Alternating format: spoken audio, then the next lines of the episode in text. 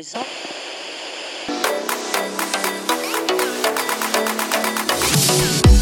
You are now tuned into Pulse Pounding with Mickey Dylan.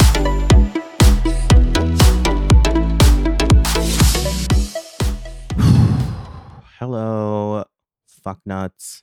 It is me, Mickey Dylan, and welcome back to another episode of Pulse Pounding. If it sounds to you like I am annoyed and non enthused to record this episode, you would be correct because I am not interested in talking about the shit that I have to talk about today because I promised you last week on last week's episode that I would.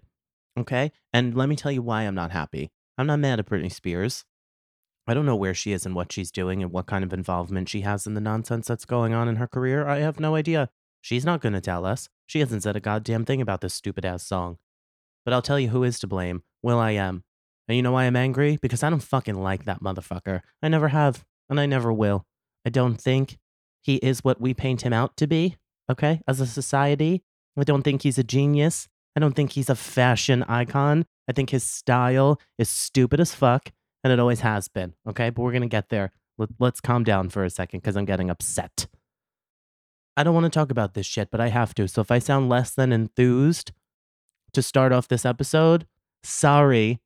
I don't like when people I don't like piss me off. I don't like giving people I don't like my energy, okay? Or that they affect it.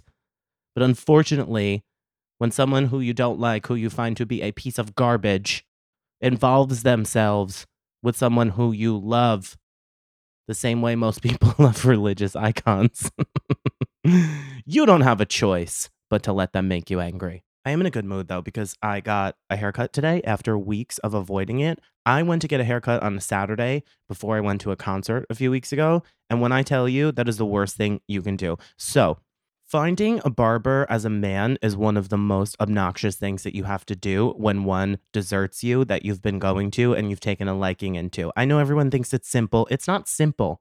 You develop a relationship with a barber, they get to know your head intimately and they know what you like and they know how you like things done okay? It's like trying to have sex with a new person after you've been getting that good shit for quite a few years. The next person's not going to know exactly where to put your leg and your arm and put your fingers here and how it's time for you to blast off that shit takes time. That shit takes trust. It's the same thing with a fucking haircut for men, especially when you have to go once a week to once every two weeks. If I let it go a month, shit's over. I look like fucking Wolverine. You don't even want to see what I looked like yesterday.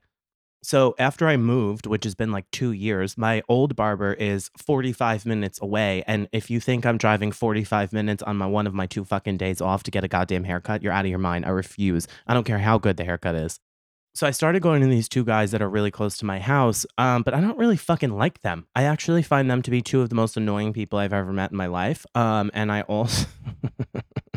and I don't like the comments that come out of their mouth about like certain groups of people and then like their friends or customers who have become kind of friendly with them who are of those certain groups of people will then walk in and their tune changes and their uh, way of speaking. Cha- I don't know. It just doesn't seem right to me. And I don't support that shit. I don't give my money to people like that. I don't fucking like it. So I found this other guy, Pablo, at another local barber shop. And I like the way he cuts my hair. This motherfucker decides he's going to move to goddamn Miami. Okay. So he goes to Miami. He tells me while I'm getting a haircut, by the way, I'm moving to Miami next week, letting me know in the middle of the haircut that this will be the last time I see him and have him cut my hair. That's like your boyfriend. How long was I seeing this barber? Maybe a year, maybe eight months. That's like your boyfriend of a year telling you that he wants to break up with you and he's leaving you mid fuck. Like imagine mid thrust, your boyfriend is just like, ah, by the way, I don't think this is working and uh, I'm going to be out. This is the last time we're going to do this. Could you fucking imagine who doesn't prepare someone for something like that before they get into the action? You know, before shit really starts to happen.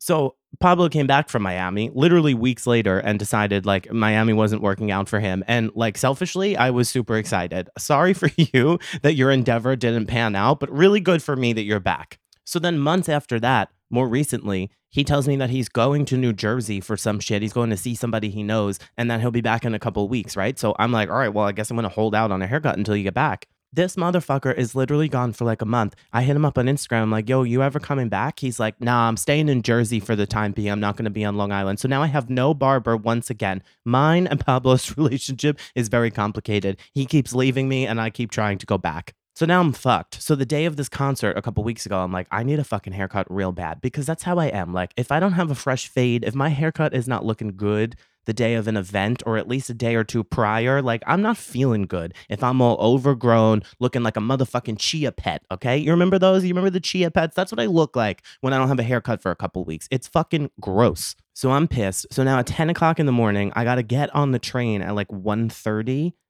in the afternoon. So I need enough time to shower and get myself together. I'm the worst. It takes me like an hour to get ready. I have to smash fucking concealer poorly all over this face just so I can leave the house. Like I'm worse than a woman. So I need to get home, shower, get myself together, get over to the train station and get our day fucking started. So I go out to go to the barbershop at like nine or 10 o'clock. So I go to this one place and it's fucking packed. The one thing you never do as a grown man is go try to get a haircut on a fucking Saturday morning unless you have absolutely nothing to do for the rest of the day and you have hours to kill because you are not getting in anywhere without an appointment on a fucking Saturday morning. Everyone, their mother, and their goddamn toddlers are out to get a haircut at a barbershop on a Saturday fucking morning. So I go to two places I can't get in. I go to this one spot that's in like the hood by where I live. And I'm like, oh, I'm about to get a good fucking haircut here. I walk in, there's one guy who cuts hair there that is apparently like super well known around this area. And then there's like one or two other barbers that work there. So the guy that I was reading about is there. So I ask him if he can fit me in without an appointment. Of course he can. He wants me to come back at like fucking four o'clock. So he gives me a business card that has like a QR code on the back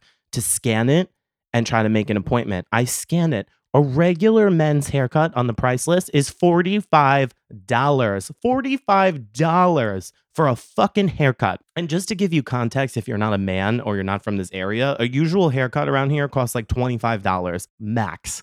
And 25 is expensive. And then it's 40 by the time you tip because I always tip more than most people do at a fucking barber because I know that if I keep coming back to the same guy and I'm tipping well, this motherfucker's gonna fit me in when I want a goddamn haircut. So after going to four fucking barbershops and being denied, like a transgender at a Trump rally, canceled. I gave up and I went to the goddamn concert without a haircut. I didn't give a fuck. So there's one barber who was one of the three or four that I went to that day trying to get a haircut who I've been going to kind of consistently and he needs like some coaching from me, right? So every time I go in, I'm like, I want a low skin fade, cut a little bit off the top, whatever. And my old guy knows exactly what I want. I didn't even have to say that. So the first few times I went to this guy, I liked the majority of the haircut, right? Like this sounds ridiculous, but it is what it is. I liked the majority of the haircut. The fade was a little too high. So each time I go to him, I'm like, mm, maybe a little lower than last time. And I'm trying to coach him into doing my haircut the way that I want it because I really like him and the basis of it is good. We just got to like fine tune it a little bit, right? Another reason I like going to him is because I think he's super hot. He kind of looks like the Weeknd's distant cousin. And I don't know what his ethnicity is, but he starts talking some shit in Spanish. And I don't know everything about him. I like it. So, the last thing I want to do after finding somebody who can give me a fucking decent haircut, who I also want to sleep with, is have to find a new barber. So, I finally went to see him yesterday. And we are absolutely not going to talk about the man who was in the chair next to me in Mickey Mouse Crocs, okay? Some kind of 50th, 100th anniversary edition of Mickey Mouse Disney Crocs. First of all, Crocs are disgusting. Second of all, any grown man that is wearing Crocs that you are continuing to have sex with anyway, I need you to question your judgment. It's bad enough that grown men are wearing Crocs, which are ugly as fuck. It is worse that this new trend is to stick those stupid little pegs in the front and fill up all the little fucking holes like this is whack a mole. There is a small variety of holes that you should be filling as a grown ass man, and it is not on your goddamn Crocs. I'll fucking tell you that. Everybody who sticks these little pegs in their Crocs as grown men, it makes me believe that you like to get pegged in other areas of your life, you gay ass bitch. So just come out of the closet already. Grown ass man wearing Crocs in the chair next to me, right? So now I'm sitting in this barber chair, I'm getting my hair cut, and then it's all said and done. And I'm like, hey, I don't remember what days you're not here. So, like, what days are you here? What days are you not? And he's like, oh, take my number, which is very standard practice for barbers. Like, most barbershops especially the ones where everyone who cuts hair in there is not a weird white person, which is the only barbers that I'll go to. I don't let white people touch my hair. They don't know how to do a fucking fade the way the Dominicans do. And don't tell me any different. So it's pretty standard practice for you to just get your barber's number and then text them when you want a haircut to set up an appointment. Like that's basically how it works these days, unless you're at one of those barber shops that's using like the apps or whatever. But most places are like, yeah, just text me. So now he has my number if he wants to get weird. Do I think that he wants to get weird? Probably not. But you know what? If he comes across an evening where he's feeling lonely and he wants to get weird and he thinks of me, he's got my fucking number. He knows where to find me now. If MTV brings back that show True Life, I want to be on it. It's going to be called True Life. I want to have sexual relations with my barber. um, I'm also dealing with a breakup. And no, I'm not talking about hot chocolate. So I need to tell you that the other night, about a week ago, this has been going on for that long. I walked out into my front steps, okay, and I wanted to have a cigarette. And I look above me, above the door, and there is a huge spider web. I don't kill spiders. I'm not afraid of spiders. I don't want them in my motherfucking house, but I'm not going to kill them. I like that they eat the bugs that you don't really want around. I think they're kind of cool, especially when I'm stoned. Like something about them. I, I don't know. I just think they're cool and interesting, and I don't want to fucking kill them, right? I actually took one out of my shower in a cup the other day and threw him out the door and said, You're not welcome here, but I will let you live. So I turn around the other night, I see this huge spider web, and there's like this metallic silver little spider in it. And I'm like zooming in with the light on him, and I'm looking up close, and I'm like, Holy shit, this guy's like literally metallic silver. It looked like some Spider Man shit. And I was just thinking to myself, I don't want to be bit and turned into a superhero because that sounds like a lot of work and I'm fucking lazy and I got enough to do already. I don't need to be saving the day and my superhero secret identity and need to fight crime and emotional battle about what I should do impacting my relationships in life. I already have enough difficulties. We don't need to throw that in the mix, okay? I'm not a goddamn Avenger. So I'm looking at him and thinking he's so cool, right? This web is huge. And I also think it's fascinating. Like when they're in the stage where they're making the webs and you see it happening, it's so cool to me that they just fucking build this big ass web, this tiny little spider, right? So I'm like, you're to live today, bitch. I'm not to kill you. I come out not two nights later to smoke a cigarette. And now, the two nights that I came outside, I would look up and I would check on him and see what's going on. Of course, I assumed that he's a man because I am a misogynist. so I look up, he's all cool, right? I'm sitting on the steps and I see in the web this twinkling little light, this twinkling little yellow light. And it is like dim and going in and out really slowly, like the life is being sucked out of whatever this is. And I get closer and I realize it is a fucking lightning bug, a beautiful, innocent creature, which I love. I used to like to catch them in the jar like everyone else did when they were a kid. A fucking Firefly. There's a whole goddamn song, a classic song from the 2000s, written about how great and majestic and beautiful they are. And this motherfucker's got him wrapped up in a web, ready to eat. And he's in the corner watching him die. I looked at this fucking metallic spider and I said, You listen to me, you Charlotte's Web wannabe bum ass bitch. You eight leg having motherfucker. I let you live out of the kindness of my heart. I could have whacked your whole web down with a goddamn broom and ruined your feeding feast, okay? I could have killed you. I could have stomped you out until you were dead, and nobody would have cared or known the difference. I let you live out of the kindness of my heart, and this is how you fucking repay me? You make me an accessory to Firefly Lightning Bug murder, and now I have to live with that? Go fuck yourself. So I looked at him. I said all this out loud, like a lunatic, stoned, yelling at a metallic spider in the web who has no idea what's going on. I can't even imagine from his perspective, with all those eyes he has, what my big fat head bobbing up and down, okay, looked like. But I let him know my point, and I didn't speak to him for days after that. We were in a fight, okay? So what does he do? What does he do? He catches another one. And the next night I go out there, I know it's a different one because the other one is dead, all wrapped up in the web. I don't know why they fucking do that. They wrap them all up in the web before they eat them. Just eat it. It's dead. Eat the bitch while it's fresh another lightning bug stuck in there. And at this point, I am livid. I'm like, you are so lucky. At this point, I'm invested in your story and your life. Otherwise, I would whack you the fuck right off this door so quick. You have no idea what would happen to you. So then there's a couple days where I like don't pay attention because I'm mad at him, but also I've got a bunch of other shit going on. And now I'm just not paying attention. And I look back today and I realize not only is this motherfucker gone, but he took the whole house with him. The whole web is gone. Is that what they do? Do they dismantle their web after they're done fucking eating and move on to the next place? Like somebody's deadbeat father? I'm very confused. We didn't have a conversation about the fact that you were moving out, about the fact that you were going somewhere else to the next bitch's house to kill their goddamn lightning bugs. What a piece of shit. So Herman, as I've named him, can go fuck himself right along with will.i.am. All right, let's get into it. I told you I was really not really not going to be in a good place when it came to this song this week. So last week we talked about how there had been rumors about a song between Britney Spears and will.i.am, and that's never a good combination. Those names put in the same sentence is never going to be good for anyone.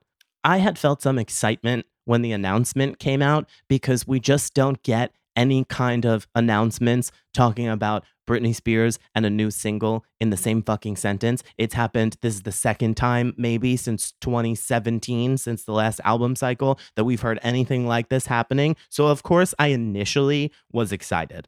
That excitement quickly dissipated, as you heard on last week's episode, when I realized exactly what the fuck was going on here, when I realized how bad of a piece of shit will.i.am is. I knew this was going to be a fucking disaster, only furthered by the fact that then the promotional picture came out and it was a picture of her from 2003. Her face photoshopped on who knows whose body in the middle of a fucking space age look. I, I don't even know where they're standing. It looks like the command center for the fucking Power Rangers and the graphics match. If the Power Rangers were released in 1997, the fucking graphics and art on this cover match that. It's ridiculous. I don't understand why they would do this again. I don't understand after the controversy of the Britney Jean album that we talked about last week and all of the nonsense and drama that came after that, that will.i.am spearheaded. Why the fuck would you do this again? Why would you pull out a song from the fucking archives from the days of this whack ass, bullshit ass album that was dripping in controversy? Why would you take that and then try to put it out now and pretend it's fucking new, number one? Every vocal of hers on that song that is hers is from 2013. You you can hear it. You can you can just tell that that is not new. Okay, except for maybe the mind your business core. I I don't know if any of that is new. I don't know what's going on here. This song is a fucking dumpster fire. Okay, it is garbage. The beat is great. It needed to be updated a little bit because it sounds pretty fucking 2013. But as I discussed, everything will.i.am puts out sounds old the second it comes out, even if it's current, because he just fucking sucks. And I don't know why anyone thinks any differently. The beat is cool. There was a good concept there. I would have liked to see them take it in a more modern direction and incorporate like some drum and bass because that style is obviously very popular in UK music. And for some reason, it seems to be coming back in some really cool releases that I've listened to recently. And they're trying to like pull that into the new sound, I guess. And I love that. That would have been cool. It would have been innovative. It would have been different. The mind your business concept itself had so much potential given what's going on with Britney Spears. And uh, she's on Instagram and she's posting these videos. The conspiracy theorists on TikTok is this really her? Is it AI? Is she dead? Is she using body double? All this shit, all these like weird speculations. The mind your business line and the where she at whatever line where she at what she what was that? What the fuck was that shit? But all of those concepts in theory could have been super cool and super relevant to what the fuck is going on in her life right now and everybody speculating different things about her that she doesn't want to talk about clearly. It's just fucking weird to me that these lyrics are garbage. It sounds like a fucking nursery rhyme or storybook for obnoxious children. I don't know who wrote this song. Apparently, it's will.i.am and Britney Spears. Who knows if that's the truth? This piece of garbage that this man put together and packaged up in a little bow sounds like an unfinished demo. And the fact that he looked at this, listened to it, and said to himself, This is good enough to release. I'm going to put this out next week shows you what an absolute fucking loser he is. This is the wor- one of the worst songs in Britney Spears' discography. One of the worst songs I've ever heard by her in life, ever. And anybody who says any differently is a fucking idiot. Yes, the chorus is catchy. Yes, the choir vocals at the end were really cool. And again, a great concept if they actually put a fucking song together. I don't know what the structure of this song is. Is that a pre-chorus? Is is that a verse when she says where she at, where she go, all this shit? What are you talking about? And where are you going? Tell me where you're going. Tell me to shut the fuck up and not worry about what you're doing. If there were lyrics in that pre-chorus or whatever the fuck it is, it would have made sense. It would have been a good concept. I don't know what happened here and I don't want to know. Lastly, I don't know who the fuck is in that third verse, the let the dogs out. And if you haven't heard the song, please listen to the song in its entirety, mind your business, and then come back here and start this over and listen to this rant and tell me if you think I'm crazy. I don't know who the fuck is in that third verse, the let the dogs out. I don't know what that means. You know what happens when we let the dog who's the dogs? What are they going to do? What are you talking about? Who's the dogs? What do you mean I know what happens? I don't know what happens. Why don't you fucking tell me? If you told me anything in this song, if you gave me an actual lyric or message besides snap, snap, the paparazzi shot me, which like, where is anybody getting chased by the paparazzi anymore? Like, this is 2007. It doesn't happen. Update the lyrics, make it make more sense. Who the fuck are the dogs and what do they do when they come out? And who the fuck are you? Vocalist on this track singing the third verse about the dogs. You want me you you're claiming I know who the dogs are. I don't even know who you are. I don't even know who's singing cuz it's not fucking Britney Spears singing in that third verse. Who are you? Forget about the dogs. Who are you? I'm going to mind my business when it comes to streaming this song. So that's how I took the message. Mind your business. I'm going to mind my business when it comes to streaming this song and I'm just going to not fucking do it because this is garbage. This is bullshit. She has not talked about it once. There was some interview with Vogue that was printed that I don't know who emailed in that answer. If it was her, if it was a representative, I don't fucking know. But I don't believe that she's talking about this song for a goddamn second. I don't even know how much she knows about it. I don't know if Will will.i.am said I want to put out this demo from 2013 and she said, Yeah, sure, okay, go for it. I, I don't I don't know what her involvement is in this, and they're trying to paint it like she's so creatively involved. Meanwhile, she won't even post about it on her Instagram. It was on her Instagram story with the link to pre save once. The song came out. I haven't heard a peep out of her. At least with Hold Me Closer, she was posting all over the place. Before it came out, she was posting about it, uh, how amazing it was to work with Elton John and how she felt about that. She was posting about it after it came out with the song in the video and then talking about how it was number one in all these countries. She posted about it in one of those voice notes that she was doing that she would like upload to YouTube talking about her conservatorship story and then delete, but it's on the internet, so it's forever. She was talking about how great it was to have that song out. At least she fucking gave a fuck. I don't even know if she knows this goddamn song is out. This is craziness to me. will.i.am needs to have his creative license revoked because he has committed too many crimes for one lifetime as an artist and producer. Enough. Goodbye. I want to talk about some television stuff. I want to do like a little pop culture roundup. But before we do that, it doesn't feel right to not talk about the writer's strike. So let's get into some of the writer's strike because I find this really fascinating and really interesting. And I also want to watch all the streaming services die. Okay, so if you don't know, the writer's strike has been going on for what, like a week or two now? If you don't know what it's about, it's about money. It's about the fact that they are not fairly being compensated by streaming services. So the old system of television was network television. Pre streaming, no matter what area of television you were in, you want to be on a network television show, whether you're a writer, whether you're an actor, whatever the case, right? Streaming comes along and changes the landscape. So with a network television show, writers would get paid two ways. They either get paid weekly or by the episode.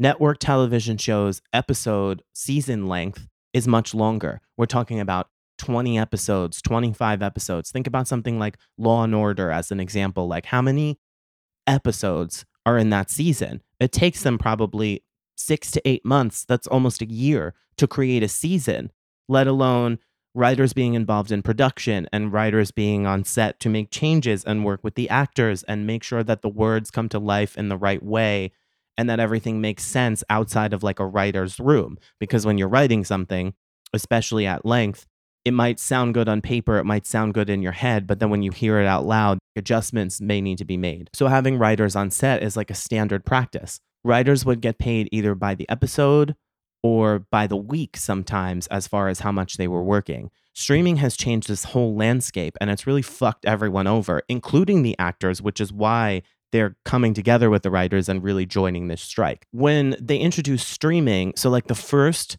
really popular straight to streaming, written for streaming shows were obviously by Netflix, and it was um, House of Cards, was one of the first ones. Orange is the New Black was one of the first ones. And those shows were obviously huge hits. I've seen both of those in their entirety. House of Cards was one of my favorite shows until they fucked it up when they got rid of Kevin Spacey and tried to finish up that series. It just didn't work.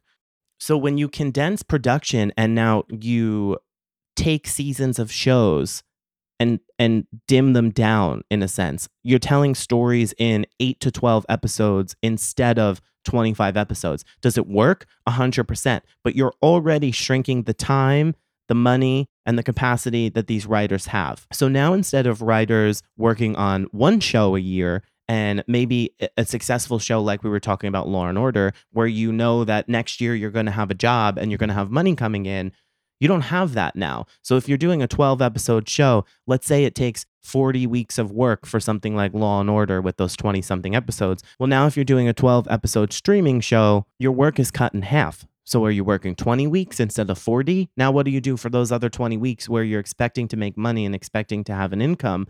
You know, like the landscape changes. And that happens with technology, that happens with progression in art like uh, that's makes sense. What doesn't make sense is the way that they're cutting writers out of the budget. So the first way they've been doing this with streaming is by not having the writers on set because if the writers are creating these 12 episode shows in half the time that it used to take them to create a network television show well now after that you can just get rid of them and you don't have to pay them anymore to have those writers on set to make adjustments and to change things and to be a part of the production in the way that they should be and the way that's best for the story to be told, that costs money. You can't have someone on set involved in your production without paying them. So it's really common now that they're cutting writers out of that part of the production. And I really believe that that's why we have so many shitty shows. That's why we have so many shows that kind of fucking suck. The second way that they're fucking writers over is residuals. So with network television back in the day, the way you made residuals as a writer or even an actor would be when something was rerun. So if you were watching reruns on television of, let's say, Seinfeld, Friends, whatever, everybody who worked on that show is getting paid every time it airs. So the writers are getting paid whether it's by the week or per episode when the show is being produced. And then if you have nine seasons of Friends, I don't watch Friends, I don't know how many seasons there are, so I'm just using that as an example if you have nine seasons of Friends, every time they play an episode of that show from whatever season, everyone who worked on it is making money. And as they play it more and more and more, the more popular it is, the more it's being viewed, the more money those people make. So, writers back in the day working on a network television production were making thousands of dollars every time that one of these shows aired, that one of these episodes that they worked on aired. Now, because streaming is a new model where you can have access to anything you want at all times, you're not airing things on a channel at a certain time for me to sit down and watch and look at the fucking TV guide and see what time it's going to come on.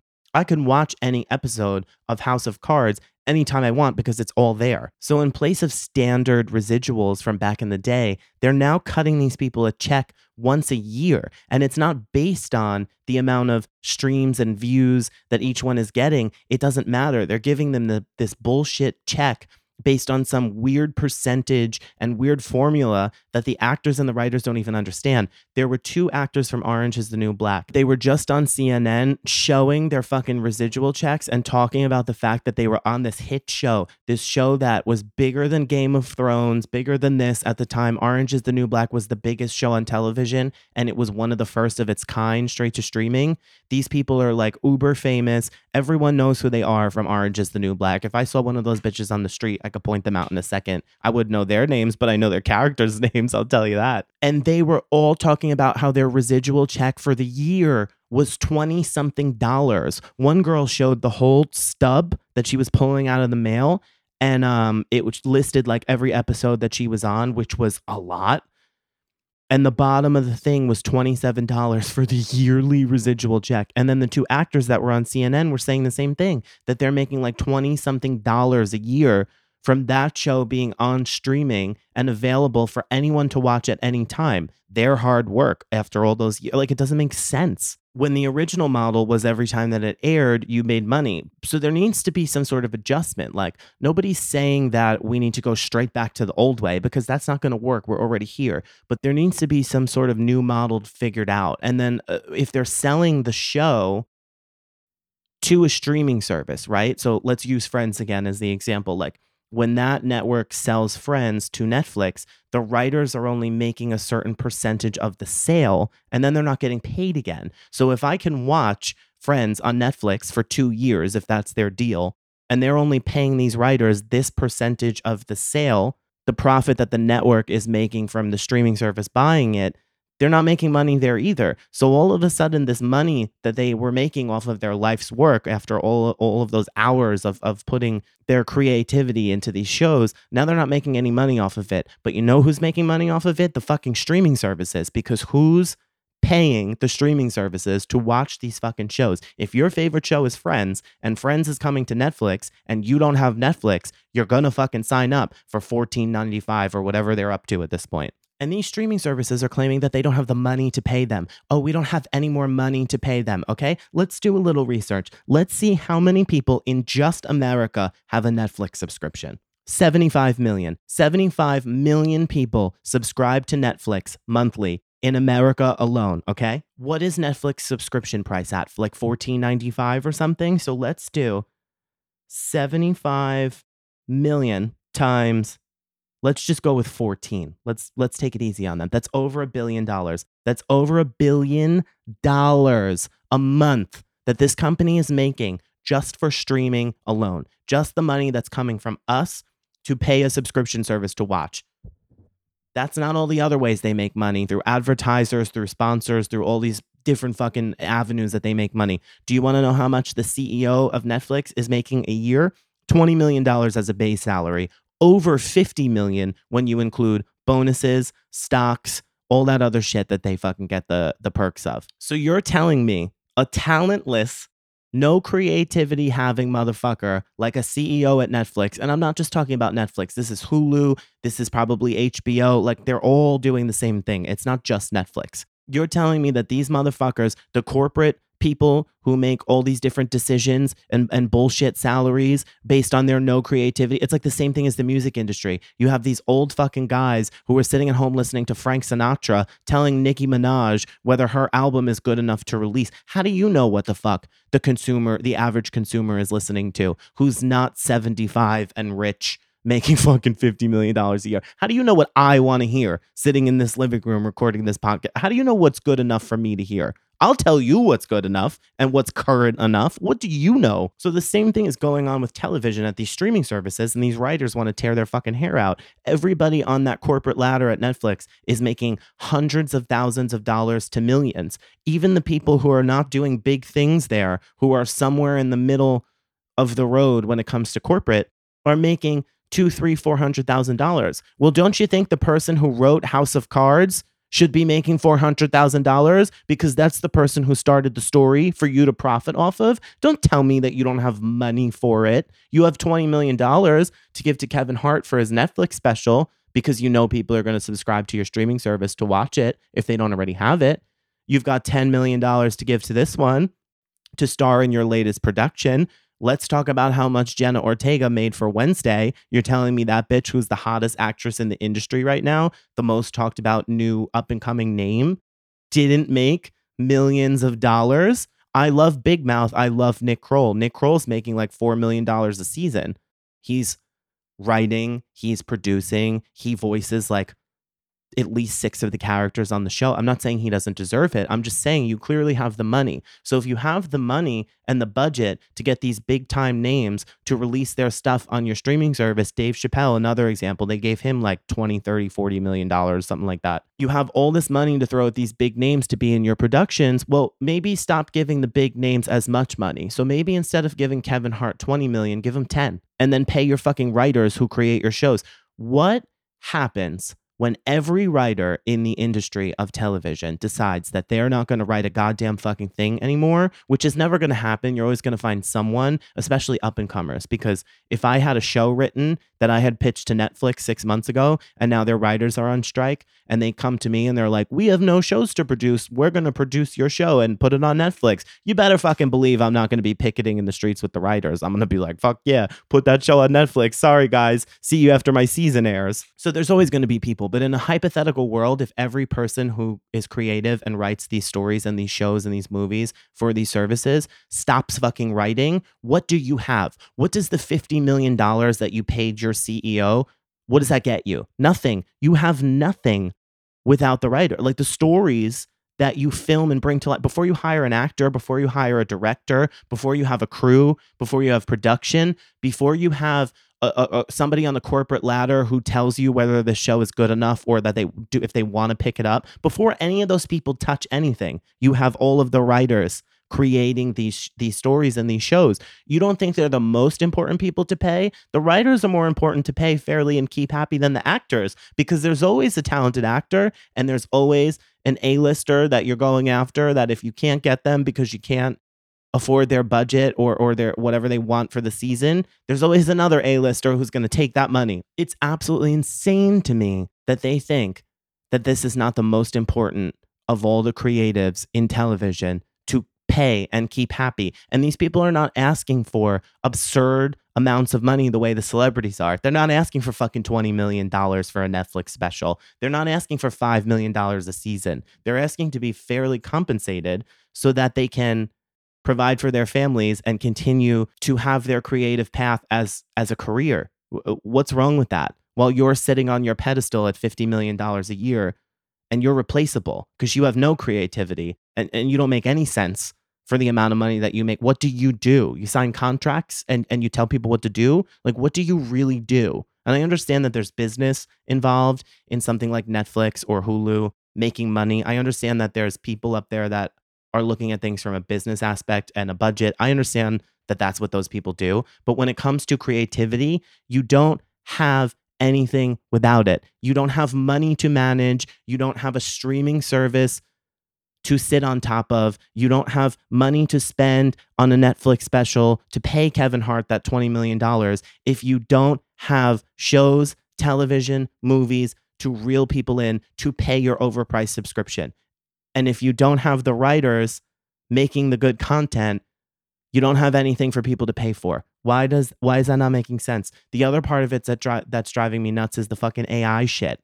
Everyone's up in arms because the streaming services are talking about AI and how they're going to have this technology in a couple years where a whole show can be written by AI and produced by AI without any physical person having to touch it anything to do with AI, all these songs that are being made from AI that I'm sure you've seen on TikTok. If you go into YouTube, you can find almost any artist these days singing another artist's song with AI. It's crazy.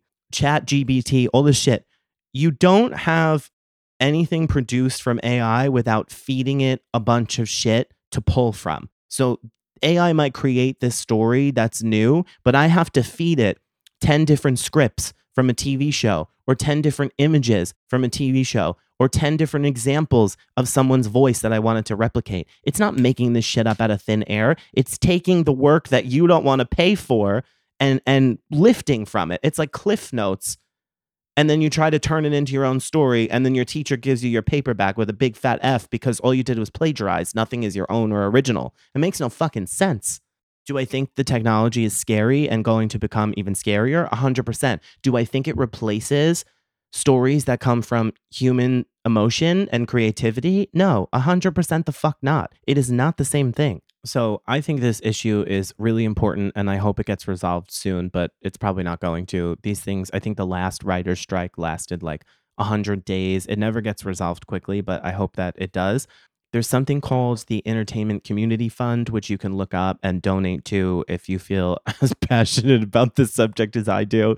There's a couple other places that you can donate to that um, will help support the writers during the strike. And I know to some people who don't really get it, it might sound silly. Like, well, why would you support people who are striking and not going to their job and willingly not making money? I think it's more important than that. I think it's about standing your ground. And the same way we've done that and we've protested and we've drawn lines in the sand for different communities of people and continue to. I think that when it comes to things like this, where people's livelihood is being threatened by greed and by technology, it's just as important. And as someone who creates some form of entertainment, I feel really, really passionate about it. And yeah, if you want to help and you can help, that's the way to do it. Google the Entertainment Community Fund, and there's, I'm sure there's more, but that's the one that I was reading about today. And speaking of AI, has anybody watched the new season of Black Mirror? Black Mirror is one of my favorite shows, and I can't believe it's been gone for so fucking long, but it's finally back. So the first episode is actually really interesting, and it's interesting that it's on Netflix because it's kind of like self-referencing, I guess. It's called Joan is Awful, um, and it's about this woman who is some sort of CEO or corporate head, and her entire life is basically taken by a streaming service that is very Netflix esque and turns into a TV show. So, like, throughout the show, you find out that they're pulling content and using her life story because she accepted the terms and conditions at the bottom of the fucking thing. You know, when you scroll through a new streaming service or any website or whatever it is, apps, and you just hit accept the terms and conditions and you don't know what the fuck is in there, you could be promising your unborn child to these people and you would have no fucking idea, myself included. So apparently, in these terms and conditions in this show, you sign away the right to your privacy and they could basically take whatever they want from your life. So, she's watching this show on Netflix that is eerily similar to her life, starts to figure out that it literally is her life.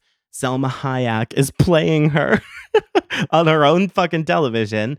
And as things are happening, it's airing. So that's the weird part. Like, there's this one scene where she walks out into the driveway and she's fighting with her boyfriend about what they're watching on TV, the show about her life. And then she comes back in, and what happened to her five minutes ago is already airing on the episode that's on television on the streaming service. It's fucking crazy. So she goes to see her lawyer, finds out about the terms and conditions and how there's nothing she can do, finds out that the way they're getting real time stories about her life is through her phone, through her computer. You know, she references the lawyer you know how you walk down the street and you see a sign for something and you talk about something and now all of a sudden you get the ads everywhere that's how they're listening to you. It's fucking crazy. Come to find out throughout the episode that Salma Hayek isn't actually playing her.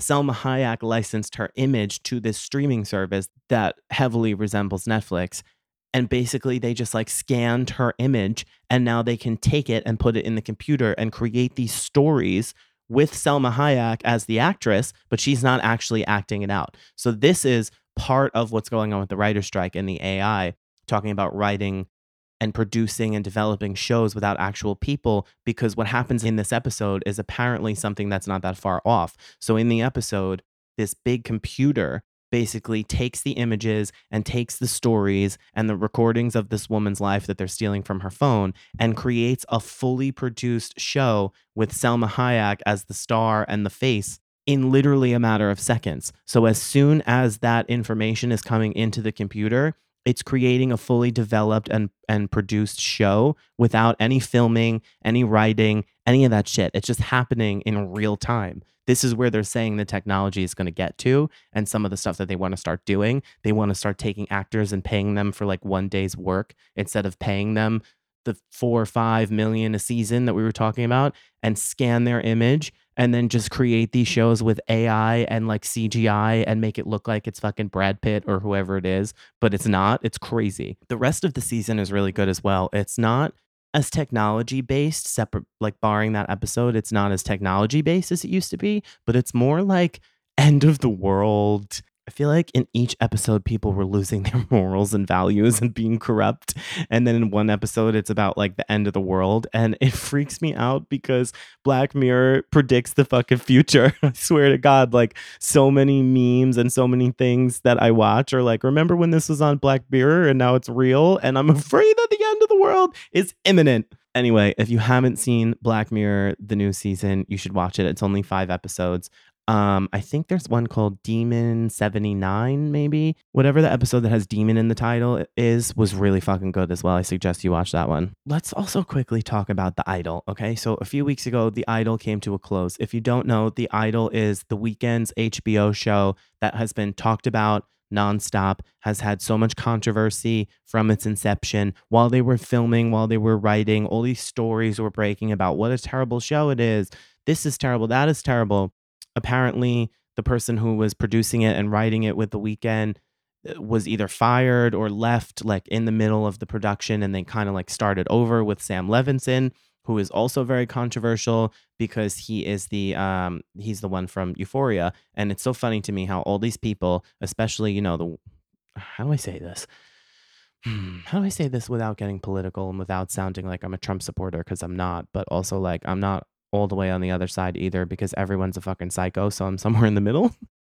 How do we not get political about weirdos on one side of the spectrum? Anyway, everyone of a certain kind claims to hate Sam Levinson and he's such this horrible piece of shit, but they still watch the goddamn show anyway. They're still all over fucking euphoria. But the second the Weeknd gets involved, now it's a problem. Give me a fucking break. So I went into the show with no judgment. When the trailer came out, I was honestly really fucking excited. Like, really excited. It looked so good from the trailer. And then I don't know what happened why it didn't translate from the trailer. Maybe that was the best scenes of every episode but it wasn't good. And let me just say that everyone knows how much I love the fucking Weeknd, and everyone knows how much it pains me to say anything negative about anything that he does.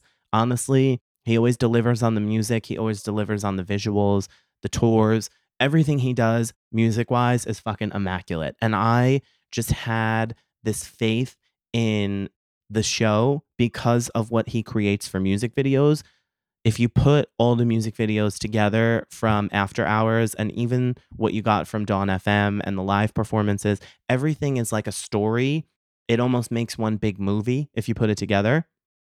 So, because he's so influenced by cinema and directors and different actors, I really thought that this was going to be his forte. I thought it was going to be so good. So, I watched the first episode, I watched the second episode, and by the third episode, I'm like, you know, every week I watch and I say to myself, just wait till next week. I was waiting for something to really like make sense or hook me in for me to be like, holy shit, there we go. There's the story. Now I'm in it. But that never happened.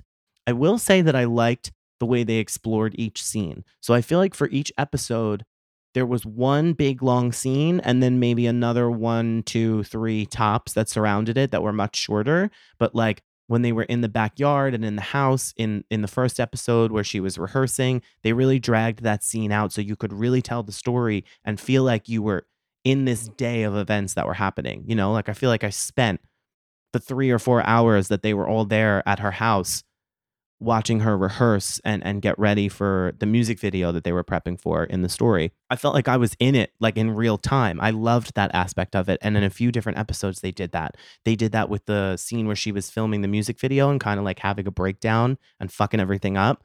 That scene went on for so long that I felt like really in the midst of what was happening and the emotion and like the faces everyone was making where they were like shocked and I, I just felt like I was a part of it that aspect of the show was excellent. I loved what they did. It was filmed beautifully, as Euphoria is. The setting was great. The house that they filmed in, that's apparently the Weeknd's actual house, gorgeous. Like that whole shit was cool.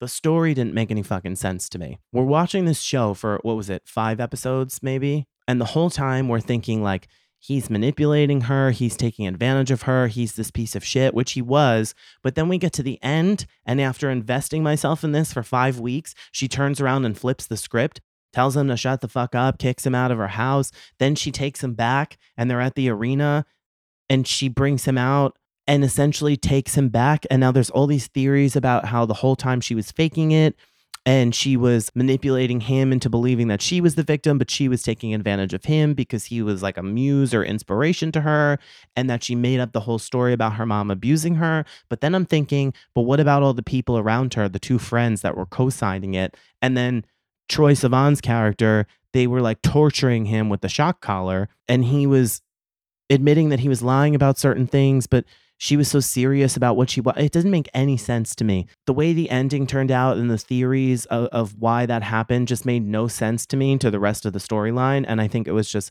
a big piece of garbage. Sorry, uh, the whole show. Throw it away. No, thank you. There's talks about a season two. Please don't. Please don't do that to me because I'm going to have to watch it because I already watched the first season and it's the Weeknd. So there's nothing that he's going to do that I'm not going to be a part of. The whole show was a throwaway to me. It was a big waste of my fucking five weeks. And I wanted it to be so good. And I kept holding on each episode, but I just couldn't fucking do it. So thanks a lot for fucking nothing. The last thing I want to talk about is the new season of Selling Sunset. Have you seen the new season of Selling Sunset? Because it is so entertaining. Going into the season, I'm like, how are they going to make any entertaining television about anything on Selling Sunset without Christine Quinn? Okay. Because you have these annoying ass characters. Chrishell's whatever. I, I, liked her more this season. She got bitchy and she told that girl Nicole where where it was and how it was. And I was like, I like this. Ever since she's become a fucking lesbian or I, I don't a bisexual, I don't know what to call someone who's in a relationship with a non-binary who used to be a female or was born or I don't know. You know what I'm saying? Like I had to what? I guess I'll call her a, a part-time lesbian. So ever since she's become a part-time lesbian, I like her better on this show. But I can't stand Emma. I want to watch her choke on her fucking empanadas. I can't stand Heather uh, since day one. She's the most annoying and obnoxious. Ugh, just, ugh, I can't stand her. She's so fucking annoying. And so is her doofus husband. Anybody else I'm missing? Oh, thank fucking God Davina was nowhere to be found this season. She is the weirdest, cuntiest bitch I've ever met in my life. Unbelievable. Maya is a sweet angel. I'm not really sure what she's even still doing on this show because honestly, she's better than that. It must be a good check. But the whole time, I'm like, what the fuck are they going to do without Christine Quinn? Like, how are they going to make good television or a good season without Christine Quinn? Because all they can fucking talk about is Christine this and Christine that. And she said, everything revolves around Christine and everyone's fucking life on the show. And now I'm watching this season and they wanted to get rid of her so bad. They were all screaming about how she was this, she was that that. She's creating this environment. She's the devil. She's manipulative. We want her gone. Fire her from the office, right? And then she leaves the fucking show and they still can't stop talking about her. Every other five seconds, her name's being brought up by one of these fucking bimbo bitches. It makes no sense to me. If you can't stand someone so much and you want them gone and now they're no longer at your workplace, why the fuck are you still talking about them? Because you need to to keep the show relevant because no one gives a fuck about any of you, whether you like Christine or not. That is the reason we watch the show because she's going to pull some shit.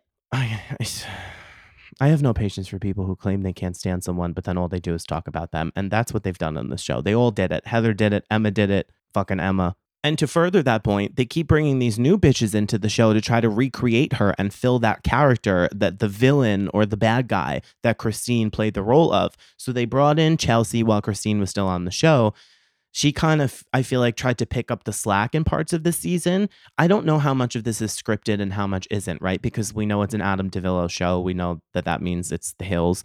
The hills turned out to be completely fake. They told us that in the last episode. Christine talked on an interview on call her daddy with alex cooper about how the show's scripted and a lot of what's happening is not real and she was kind of playing a character and i believe that. If you listen to a lot of what kristin cavallari's talked about about um, Laguna Beach and the hills as the years have passed in more current times. She's talked about how she was playing a character, about how they edited certain things in the first season that she filmed of Laguna Beach, and she realized what kind of character they were trying to make her and portray her as. So she rolled with it. If they wanted to make her be the bad guy, then she was going to be really good at being the bitchy bad guy. And she was. She was the best at it but that wasn't 100% who she was as a person. It's a fucking television show. But we didn't know that at the time because we thought reality TV was real. I feel like people should be smarter about this shit now because we know half of that stuff is fucking made up. So she did that interview where she talked about how a lot of things were scripted and how a lot of things were made up. And she even showed an example of how they edit things to make it look worse. They took an audio of something she was saying and they put it in front of something else that was said to make it like she was reacting to what I think it was Heather said. Meanwhile, she had never responded to that specific statement in that way, but it made her look really bad. That's how they do these things on these shows. It's entertainment. They don't care about what's real and what's not. They need viewers. So I don't know how much of the show is scripted at this point or not. I think it's weird as fuck how many people Jason has dated that work for him in his office. Again, do they all really work at that office for that company and sell real estate? Nobody knows. But if they do, it's fucking weird that we meet this girl, Nicole, who's now the third person who works at the Oppenheim group that Jason has dated. Strange as fuck to me. I, I, I, is that even legal for the boss to fuck that many people who work for him? I have no idea. So they keep trying to bring in these new characters. You've got Nicole, she's fucking wacky. And then they bring in this girl, Bre. And I thought they were going to try to mold her into the new Christine, but she kind of takes on her own role. And I'll tell you what, right now, when I saw Bre on episode one and two, I couldn't fucking stand her. I was like, I do not like this girl from a fucking hole in the wall. And by the end of this season, she is absolutely now my favorite one on the show. She is the only reason I will be watching another season of the show because if it wasn't for her and the shift in Chrishell, actually, I would not watch another fucking season of the show without Christine.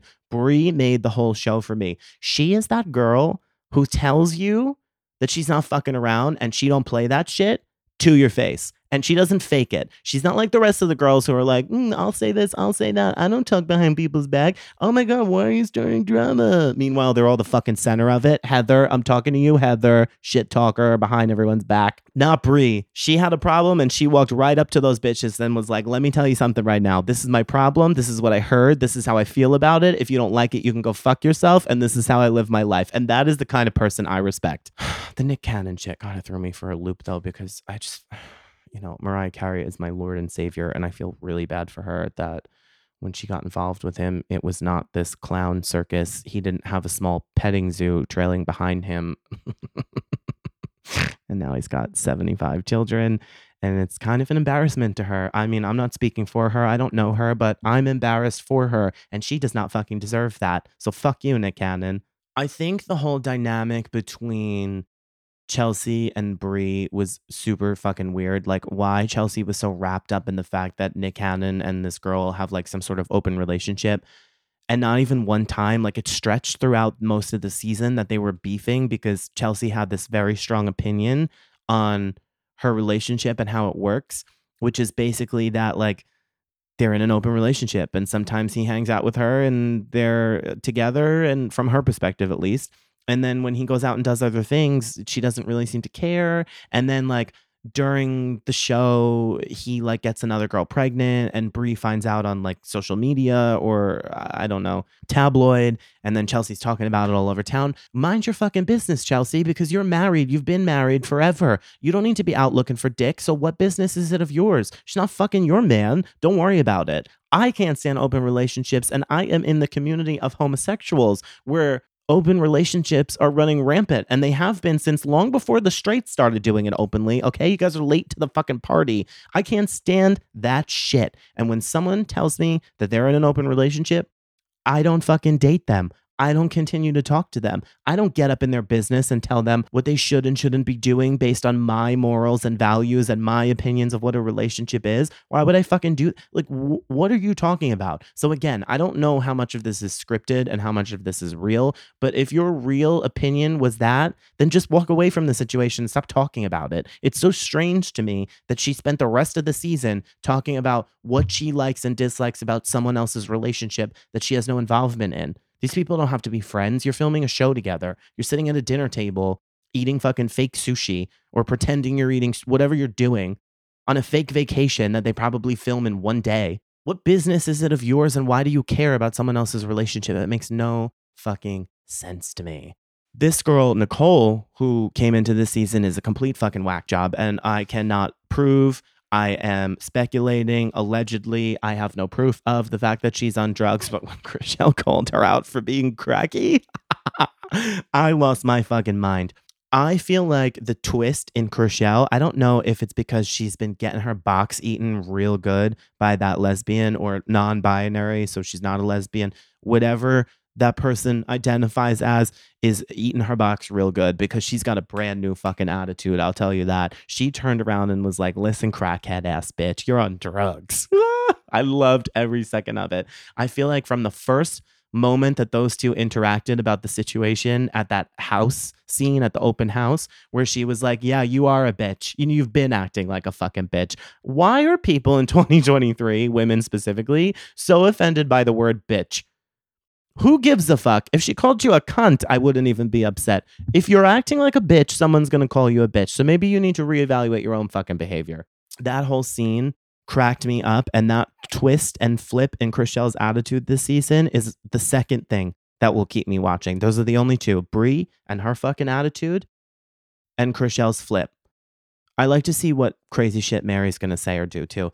Um, so then Nicole goes and takes a drug test. So they go on this like vacation. They're on this vacation for a couple days in Palm Springs, California, which is it's always been a dream of mine to go there. So while I'm watching the show and they're in Palm Springs, California, I am looking up Palm Springs and Airbnbs and seeing how much it costs to rent like a big, beautiful house there the way they did. And it's not as expensive as you would think, but I did find out that there is a 24 hour noise ordinance in Palm Springs, California. So you cannot be playing music outside in your backyard of your own $4 million plus home, or you might get a fine or arrested. Excuse me, bitch, what? And you can't even have loud voices. If you are yelling in your backyard in the pool, you are going to get a fine. Like, that is the craziest shit I've ever heard in my life. Who would want to live in a $4 million home to not have pool parties and yell and scream during the day, during daylight hours? Fucking ridiculous. So they're on this trip when when the conversation breaks out where Chrishell calls her a fucking crackhead and that she's on drugs, she somehow, Nicole, secretly leaves and goes and takes a drug test and comes back with the drug test results, very dramatic, to show all the girls that she is not on drugs, which to me says allegedly, I cannot prove, I am just speculating, that she's on drugs because I don't know where you got that piece of paper from, but if I was not on drugs and someone was saying I was on drugs, I would just be like, well, I'm not on drugs and I don't really care if you think I am. The fact that you went through these lengths to leave the production and go get a drug test and then come back with it all dramatically and then say that if Chrishell continues to talk about you that you're going to sue her for defamation of character because you've already contacted an attorney when you started this whole problem because you're the one who started talking shit about her to everyone else and she came back at you with something you didn't like and now you're going to sue that doesn't make sense to me. So if they would just wipe that bitch off the show real quick for next season because she's a waste of fucking time and energy, that would be great for me. Heather can stay because whether I like her or not, she's part of the original. So there's like something something about her like even though I can't stand it, like it it, it makes sense in the group. It's not the same without her. Does that make sense? Emma can choke on an empanada or I don't know, drive her fucking private jet into a hangar. I'm sick of her. That's it. That's all I got for you this week. I'm exhausted by the mind your business situation, so I'm going to go mind my business somewhere in the corner. As usual, if you're not following me on Instagram, it's at Mickey Not the Mouse. If you're not following the podcast Instagram, it's at Pulse Pounding. If you are on a streaming service where you can leave a five star review and you haven't, I don't know what the fuck is wrong with you. Are you on drugs too? Are you trying to sue me for defamation of character? I don't know, but you're obviously a hating ass bitch leave a five star review if you can. And if you're on a streaming service where you can write something nice, write something nice and at your favorite streaming service and tell them to pay their motherfucking writers. All right, ladies, see you next week. Well, unless you're not a lesbian, but you're non binary, but you used to be a woman, but now you're non binary, but you have a vagina and you're eating Chrishell's box. Yeah, whatever you are, I'll see you next week.